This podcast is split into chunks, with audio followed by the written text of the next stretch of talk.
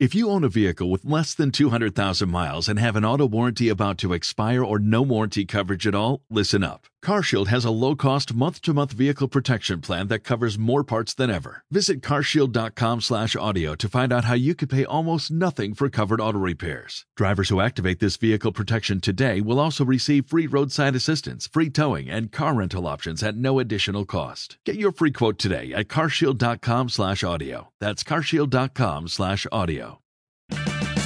Purchase new wiper blades from O'Reilly Auto Parts today and we'll install them for free. See better and drive safer with O'Reilly Auto Parts. oh, oh, oh O'Reilly Auto Parts.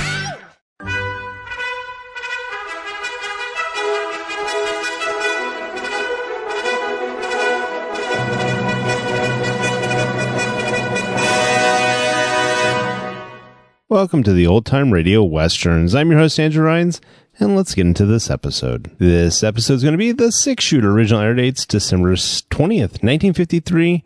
Title of this episode Britt Ponsett's Christmas Carol. Let's get into it, and I hope you enjoy. Here's a last minute Christmas shopping suggestion. Jingle bells, jingle bells, bells of NBC. Oh, what joy to cook and bake while listening merrily. Pots and pans, sink and stove, work goes easily. Kitchens ring with happy chimes when tuned to NBC. What will you hear in your kitchen after Christmas? Bacon sizzling, coffee perking, dishes clinking, and, if you're lucky, a new sound. NBC radio listening on that new set. The perfect gift to lighten mother's long hours in the kitchen. Kitchens ring with happy chimes when tuned to NBC. James Stewart as the six shooter.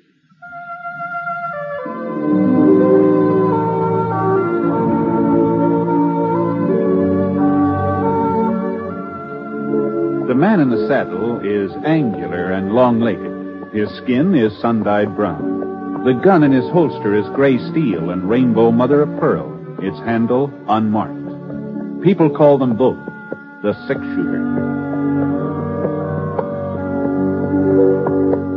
The NBC Radio Network presents James Stewart as The Six Shooter, a transcribed series of radio dramas based on the life of Britt Ponsett, the Texas plainsman who wandered through the Western territories leaving behind a trail of still remembered legends.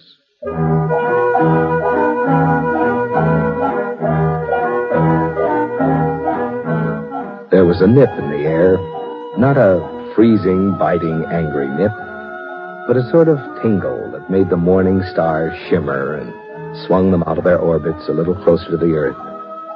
Oh, it was a winter nip, all right, but not a hard winter. Not a winter when the cattle would come down from the high places, poking their noses into the ice encrusted ground. It was a mild winter nip.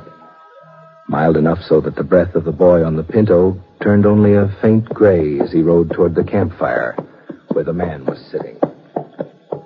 Howdy. Hello, mister. I see your fire. I, I thought maybe you wouldn't mind if I gave my pony a chance to warm up. Sure, sure. Make yourself home. Easy, You heading for Thompson's Corners, mister? That's right. I just came from there. Oh, well, you must have been riding all night. Oh, just about. You see, uh, I'm running away from home. Oh, that's so. Ah. Seems kind of a funny thing you'd pick this time of year to run away. So close to Christmas, I mean. I hate Christmas. Oh? It, it's just for kids, anyhow. Well. I heard Aunt Millie say so. Christmas is for children. That's what she said. Johnny's old enough to do without all that fuss and nonsense. I heard her tell Mr. Franklin that. Oh, you don't live with your folks, huh, Johnny? No, sir. He, he died about eight months ago. Oh, I see. Christmas was all right when they when I was with them. Of course, I was a lot younger then. Oh, yes, yes. It just beats me the way folks take Christmas so serious. Well, I don't know. As if getting presents made any difference. As if I really cared about that knife. Was that what you wanted, that a pocket knife? I don't want a knife. I don't want anything. I just wish there wasn't any Christmas, that's all. Mm-hmm. Well, I, I guess you aren't the first person to feel that way. You know, it seems to me, Seems to me I remember reading a story once about a fellow felt the same way about Christmas you do. Just didn't have any use for it. What happened to him? Well, I, I doubt if I can call it to mind after all this time, but as I recollect, now, now mind you, this may not be word for word, uh, but as I recollect, the man that it was about, the one that hated Christmas, that is, well, he he was a real skin skinflint, he was. He just as stingy as they come. Yeah, uh, his name was, uh, let me see, is Eben, something like that. Eben? Eben, yeah, I, I, I'm pretty sure that was it. Well, being so tight-fisted, this fellow Eben, he, he got to be the richest man in the whole territory. He owned a ranch? Oh, sure, sure. Had, had four of them. Four ranches and store buildings and farms and maybe a bank or two. He was rich. I bet he had a mighty fine ranch house. No. No, no, he didn't have a ranch house. He, Eben wasn't the sort to spend money on a ranch house unless there was profit in it. See, he just lived alone in town, had himself a steady room at the hotel. Well, anyway, one night while Eben was sitting in his room having supper, Christmas Eve it was. Well, on this particular Christmas Eve, his only kin, a nephew, lived in the same town. He, he stopped by the hotel. To wish you a Merry Christmas, Uncle, and invite you to our place for dinner tomorrow. Christmas, fiddlesticks. Fowler, I suppose you'll be closing up your livery stable for the occasion. Why, sure, Uncle Eb. And just how will the horses know it's Christmas? Answer me that. well, if they don't know it, we will. Can I tell Sally to expect you at three? You can expect me all you like, but I ain't coming. Not at three or any other time. Oh, if you're making so much money you can afford to be giving parties, maybe I ought to think about raising the rent on the livery stable. Well, now, Uncle Oh, go on, Eb. get out of here before I lose my temper. All this nonsense about Christmas. Fiddlesticks. Hold it. Well, after that, Johnny, the nephew didn't stick around there. He got out of Eben's hotel room in a regular gallop. And it wasn't very long before Eben had another visitor. He was a young fellow, tall, lanky, not very good at speaking. He just plain ordinary cowpoke. He was the foreman of the S&M ranch. Oh, well, it took you long enough to get here. Where have you been? Selling off some of my herd without telling me about it? No, sir. That day you rode by, I was out in the range hunting strays. And a good thing I decided to check up on you, too. What's that cabin doing over by Holly Creek? And who are those people staying there? They're my family. I, I built the shack for them myself. I'm not going to have a bunch of nesters in my property. Tear it down. But, well, one of my boys has been sick. I, I can't afford that to rent it. my concern. It's up to you to keep your family and what you earn. So see that you get rid of that shack. Tomorrow. But tomorrow's Christmas. Oh, oh, well. Then you'll have plenty of free time to tear it down. I'll be out the day after to make sure you've done it. Good night. Uh, wasn't much use in arguing. Foreman knew that. So he put on his hat and shuffled out. Now Eben was alone again. At least he thought he was alone. The clock on the mantel started striking eight, and that meant it's time for him to turn in. So he put on his flannel nightshirt and reached for the kerosene lamp to set it on the stool beside the bed, and and right about then, the strangest thing happened. What in tarnation? Johnny, old Eben saw a man's face looking right at him from inside that lamp. Eyes and hair and nose and mouth, whiskers, all, all just as plain as day. Uh, Jake! It was old Jake, Eben's partner. There wasn't any mistake about it at all. It was Jake right to a T. Well, Eben sure didn't like the idea of having Jake right in the same room with him. You see, Jake had been dead for over seven years. Not that Eben really believed in ghosts or haunts or anything like that. He told himself he was just imagining all this. Yeah, I, I, I, I got to get a hold of myself. He, he put out his hand to turn down the wick, but all of a sudden his fingers started trembling. There was Jake again, across the room this time, standing right by the bureau. No. And when the lamp slipped out of Eben's hand, the, the room didn't get dark at all. Jake seemed to be surrounded by a splotch of bright yellow light, and he was wearing the same boots and breeches and leather jacket that he'd had on seven years ago, the, the day he died. But as Jake came closer, Eben could see that he was wearing something else. A small leather saddle strapped across his back. and hanging down from it were two saddlebags stuffed so full of gold nuggets and mortgage papers and land grants that Jake could hardly drag him across the floor. You recognize me, Eben? Oh, sure, Jake. Why, sure, I'd never forget you, but well, what are you doing here? and why are you wearing that getup? Always thinking about land and money. Always scheming and conniving. That's why I wear it. And that's why I've come to warn you, Eben. The saddle you're fixing up for yourself is even heavier than mine. But I don't know what you mean, Jake. I ain't done no wrong. I ain't never done folks no wrong. Have you ever done him any good? Any good at all? Oh, why, sure. I've worked hard. I've saved my money. I ain't been a burden on anybody. Why, you should see our ranches, Jake. Oh, the way I've built 'em up. I have seen him many times, and I've seen a lot more than that, too. That's my punishment. To spend eternity traveling around, seeing mankind with its trials and tribulations, with its joys and hopes. Is that so terrible? Oh, Eben, to watch him and not be able to help him. You'll find out how terrible it is. You'll find out. There must be some way of avoiding this. Uh, you always were my friend. Uh, Jake, tell me what to do. Eben, you've got to find out for yourself. But how? Tonight, at one o'clock, you'll be haunted by a ghost. Another ghost? Pay him heed, Eben. Pay him some heed. Wait, Jake. Don't leave me without it. Uh, Jake. The yellow light sort of faded away and the ghost was gone. It was just like he hadn't even been there. And then, and then something caught the corner of Eben's eye, a little glimmer on the floor, and he bent over to pick it up. Yes, yes. Uh, a gold nugget. Oh, now where on earth did it... Oh, oh. And then he remembered. Those saddlebags of Jake's, they'd been filled clear to the brim with gold nuggets.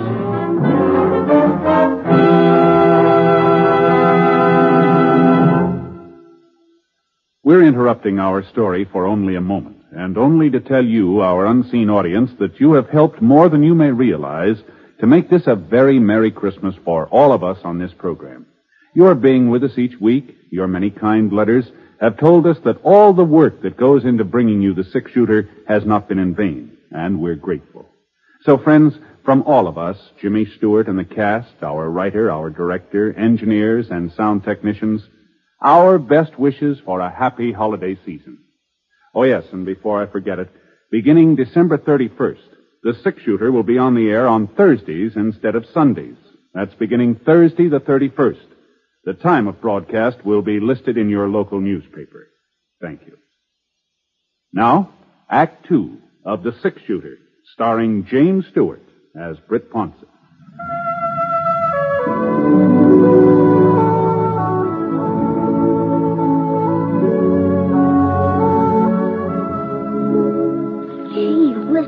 Nugget. Then Jake's ghost really had been there, huh, mister? Yeah, I just wasn't any doubt about it, Johnny. Oh, what happened then? Did the other spook turn up? The one Jake said was coming to see Eben? Oh, sure, Johnny, sure, yeah. He was right on time, too. Eben was lying in bed, wide awake, of course. He hadn't been able to do much sleeping. He's too scared. you know. It was kind of peculiar. Eben was half scared the ghost would come and half scared he wouldn't, you see. But before the sound of the clock had died away, there he was. He's sitting in Eben's rocking chair like he'd been there all night long. And and this ghost was a was a young fella, oh maybe eighteen, nineteen, all duded up the way young bucks like to dress, you know, fancy chaps and checkered shirt and red bandana tied around his neck. Howdy, Eben. Reckon you've been expecting.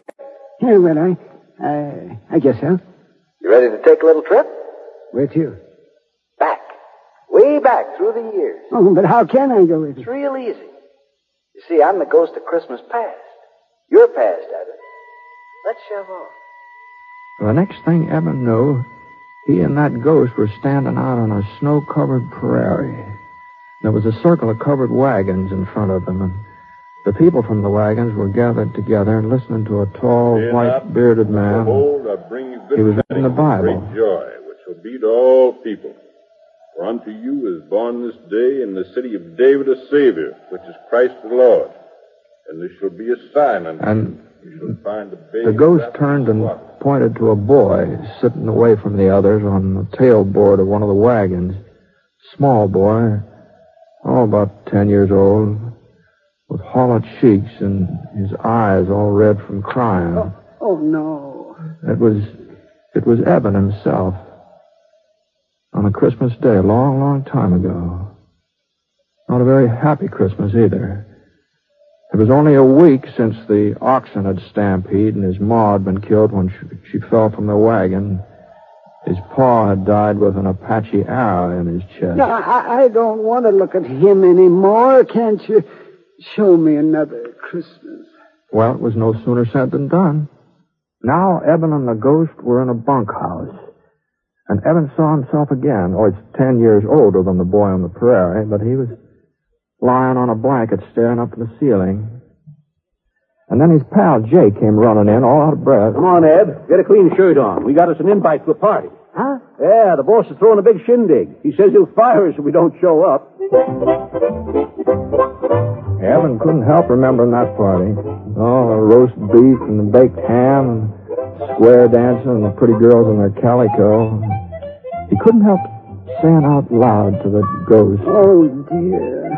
How I wish I... What was that, Eben? Nothing, Mr. Spade. Nothing. I, I was just remembering how I treated my foreman today. That's all. After that, the ghost took Eben to three or four more of his old Christmases. And none of them were very happy. Especially that Christmas when the young schoolmarm, sitting on the horsehair sofa, had unwrapped a tiny box Eben gave her and then handed it back to him. It's a lovely ring, Eben. But I can't wear it. Well, you're you're not courting somebody else. No, Eben. But you are. You're courting something else. Bill. Land and money, cattle, profits. They mean more to you than I ever would. I'm sorry. Mr. Ghost, no more of the past. Please, I've seen enough. A man wants to forget. Sure, Eben. Whatever you say. And before Eben could blink his eyes, he was right back in the hotel room. But once he got there, he he blinked real hard because all of a sudden the ghost was becoming a different person. He was getting fatter and his stomach popped out two or three inches and a few wrinkles creased his cheeks and finally his chaps turned into a shiny blue serge suit with a heavy gold chain dangling across the vest. Hey, well, well, what's happened to you? Why are you so different now? You seem to be getting tired of the past, so I thought we might take a gander at the present.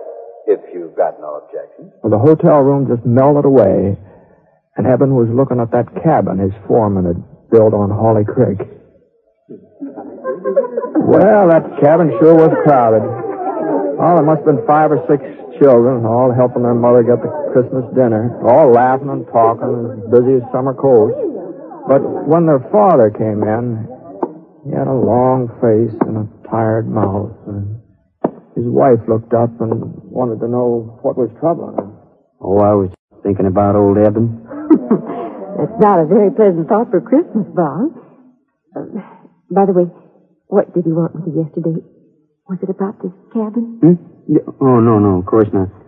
Well, let's get on with dinner. Sit down, everybody. Now, where's my Jim, huh? Well, I guess we're just going to have to eat And Bob looked all around the room. He, he was pre- pretending he didn't see the little fellow in the corner.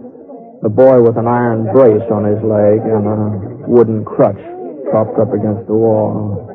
But little Tim, he wasn't going to be ignored. Here I am. So, Bob picked him up and carried him over to the table. God bless this food, this house, and us and our friends. Even old Eben. Amen. The, uh, the family found that part about Eben a little hard to swallow, but they finally managed, and Tim was the last one to chime in. God bless us, every one. Eben didn't want to watch what was going on in that cabin any longer, but the next place the ghost showed him wasn't much easier on him. There was a big party going on at his nephew's house back in the livery stable. And one of the ladies was blindfolded, you see, and, and she was trying to pin the tail onto a donkey. But, but there was something peculiar about this donkey, about the way it, about the way it was drawn. It, it, it looked more like a person than an animal. Well, Eben recognized who it was supposed to be right off. you see, folks, I invited Uncle Eb to be with us, but he turned me down flat. So I figured we'd have him here in spirit, if not in the flesh.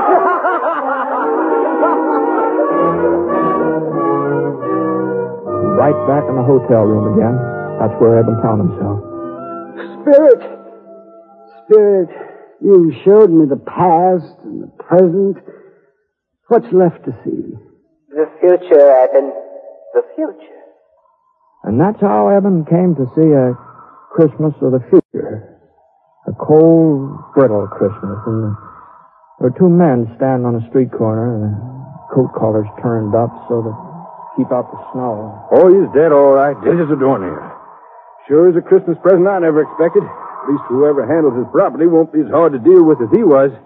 Wonder if they'll bother giving him a funeral. And in a frame house over on the side street in the edge of town, a woman was speaking to her husband. Funny. To me, he's been dead for years. I haven't even thought of him since I don't know when. And yet, you know, once, well, once I was real fond of him. Funny, isn't it? Ghost. Who are they talking about? Those men on the street. That woman I used to know. Who is it that's dead? Tell me. And the ghost slowly turned and stretched out a long, thin, bony finger. And there, right at the end of that finger, was a tombstone, all covered with weeds. Eben could barely make out the name that was carved on it. Ebenezer Scrooge. No, no, no! Uh, uh, what's this? Uh, where am I? Where you know what? He was right in his own bed, in his own nightshirt, and the sun was streaming through the frosted windows. But Eben didn't stay there very long, not for very long. He got into his boots and trousers as fast as he could, and he dashed down the stairs, out into the street. Well, you see, the stores being closed gave Eben quite a problem. Well, he, he'd just have to make Fuzzy Wagner open the butcher shop up, that's all. Of course, Fuzzy didn't have much choice, seeing as how the shop was located in one of Eben's buildings. And when Eben told him what he wanted, a turkey and a ham, well, No, no, no, no, no, no, no, no, no. I'd better make it two hams and send them out to the cabin on the S&M ranch. and they're not to know that I ordered them. You understand, Fuzzy? Here's the money and a little extra for your trouble. well, before Fuzzy could get his jaw shut up again, Eben was on his way, and he headed right straight out to his nephew's house. And Eben was the life of the party, too. Well, the way he carried on, he's laughing and making jokes and telling stories on himself, and he insisted that they use that donkey with his face on it when they played games, you know. Yes, yes, because that's what I've been all these years. A real four-footed, long-eared donkey. The next morning, though, that's that's what Eben enjoyed the most. He was up bright and early and hitched the team to the buckboard and drove out to the S&M, hurrying the horses all the way. Come on, Bess. Come on, Martha. Step a little lively. If he could just get out there before his foreman started tearing down that cabin.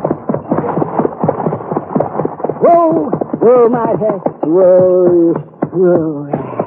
Yeah. Hmm. Well, Robert? Yes, sir? I see you ain't carried out my orders. Well, it was Christmas. I I just couldn't tell him I'll do it today. Oh! This is the last straw. I'm not putting up with your shenanigans any longer, young fellow. Oh, but please, That cabin's coming down and no buts about it. And then... eh, and then we're building a new ranch house in its place. Big enough for you and your whole family. What? Oh, yes. I'm also doubling your wages as of last week. Merry Christmas, Bob. Even if I am a day late. No, not a day. More like half a lifetime. But Merry Christmas anyway, and, and as your son says, God blesses everyone.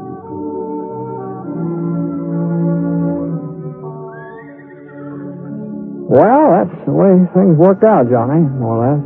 Well, that's a fine story, Mister. Real fine. I reckon I know why you told it to me. How's that? So that I'd understand about Christmas and how important it is to do for other people instead of just thinking about yourself. Well, no, no, I I didn't have that in mind especially. I, the story just happened to come into my head, that's all. I Well, maybe if I could give Aunt Millie something, a present maybe. Oh, shucks, what could I give her? I don't have no money. Well, of course, there are lots of things don't cost a penny, not a single red cent, you know. Hmm? Well, now, you... Let's see. Take that little spruce over there. I'd be real easy to cut that down with a little fixing and maybe a few doodads from around the house. I, well, I'll bet you can make a Jim Dandy Christmas tree out of that. I suppose so, but what good's a tree without something to put under it? Oh, yeah, yeah, I see what you mean. Uh, Johnny, uh, you don't happen to know Jim Bender, do you? In Thompson's Corner and his three daughters? He's only got two, Mister, Sarah and Emily. Oh, that's so. That's so. I, was spending Christmas with them. I, hmm. Ah, it looks like I'm carrying an extra present. It's a real pretty little red bonnet with feathers on it. I couldn't take it, Mister. Oh, no, no. I, I wasn't thinking of giving it to you, Johnny. I, but I was sort of hoping that you'd show me the trail from here on in. Of course, it would mean you're turning around going back home, but if I was to cause you changing your plans, I'd feel obligated to pay you back some way, you know. Well, It would be only fair. Trouble is, I haven't got much money, so if you wouldn't mind accepting the bonnet instead, you'd be doing me a real favor, Johnny. I...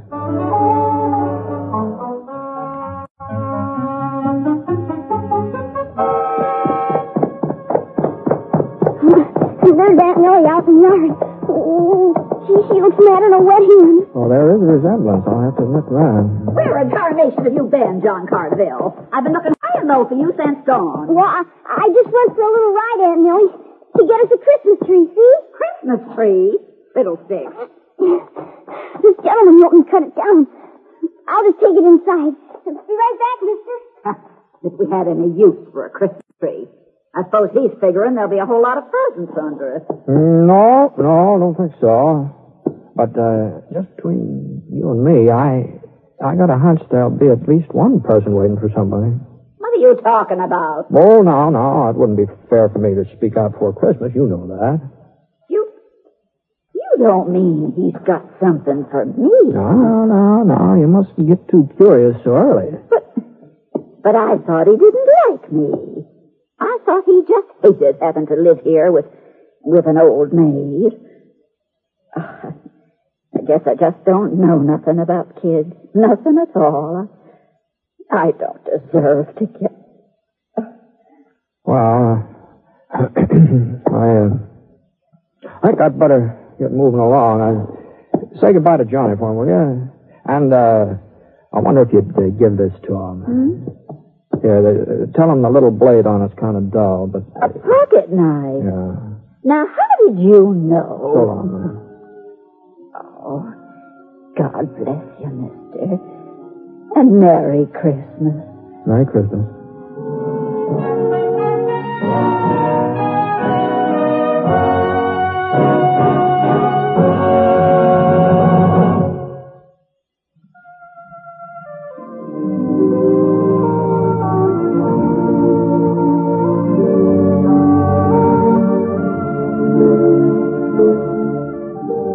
Remember now, beginning December 31st, the six shooter will be on Thursdays instead of Sundays. We hope you'll join us in our new time. The Six Shooter is an NBC Radio Network production in association with Revue Productions. The transcribed story was written by Frank Burt in collaboration with Charles Dickens. Mr. Stewart may soon be seen in the Universal International picture The Glenn Miller Story.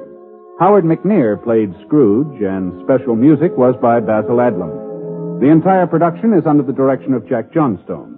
All characters and incidents are fictitious, and any resemblance to actual characters or incidents is purely coincidental. And now, until Thursday the 31st, this is Hal Gibney speaking. Merry Christmas.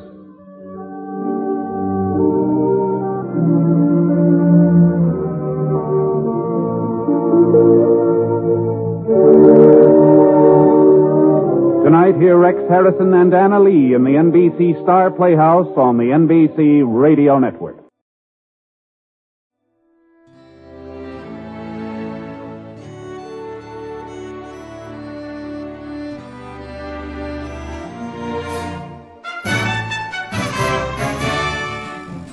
This has been a presentation of OTRWesterns.com, and we hope you enjoyed. Please take some time to like and rate our shows in your favorite podcast application. Follow us on Facebook by going to OTRWesterns.com slash Facebook. Subscribe to our YouTube channel by going to OTRWesterns.com slash YouTube. And send us an email, podcast at OTRWesterns.com. You can call and leave us a voicemail, 707 986 8739. This episode is copyright under the Attribution Non-Commercial Share Alike copyright. For more information, go to otrwesterns.com slash copyright. Have a great day, and thanks for listening.